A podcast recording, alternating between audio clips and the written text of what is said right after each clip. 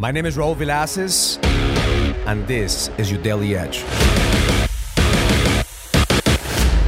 This is a Daily Edge. This morning I was reading a book of how the body keeps score. The body's constantly recording all the feelings and emotions that you have, especially when you went through a trauma, especially if you went through a failure, especially if you're going through some shit in your life that subconsciously you're recording into your body. And the book says that the mind is constantly reacting to life, trying to protect us from more pain, trying to protect us from the trauma again. And the one way to overcome that subconscious sabotage is to bring awareness to the pain. Most people are walking away or avoiding the pain, the solution is not to run away from pain.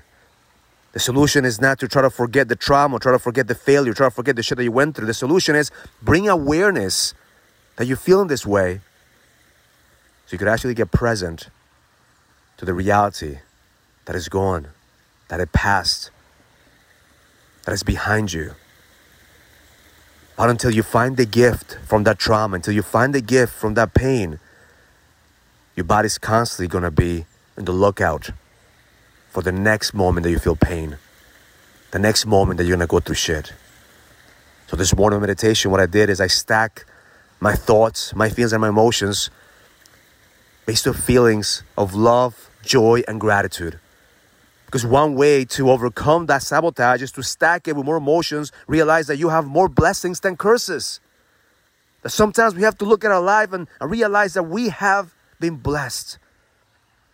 No matter where you are, what you're going through right now, if you're listening to this message, you're blessed. Stop trying to sabotage your life.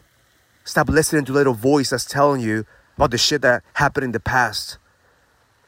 Every single time that you live on the past, you're bound to recreate it in the future. So, my intention for you today is to break the pattern, to run away from pain, acknowledge it, bring awareness to it, and realize that it's gone, that it's not real.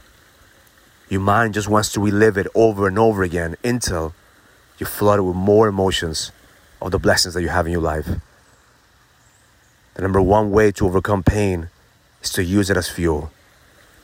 Not to sedate it, not to try to avoid it.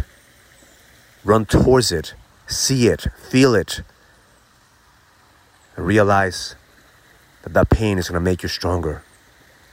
That whatever you're going through right now is shaping and molding you so you can become a better leader, a better father, a better human being because the best is yet to come.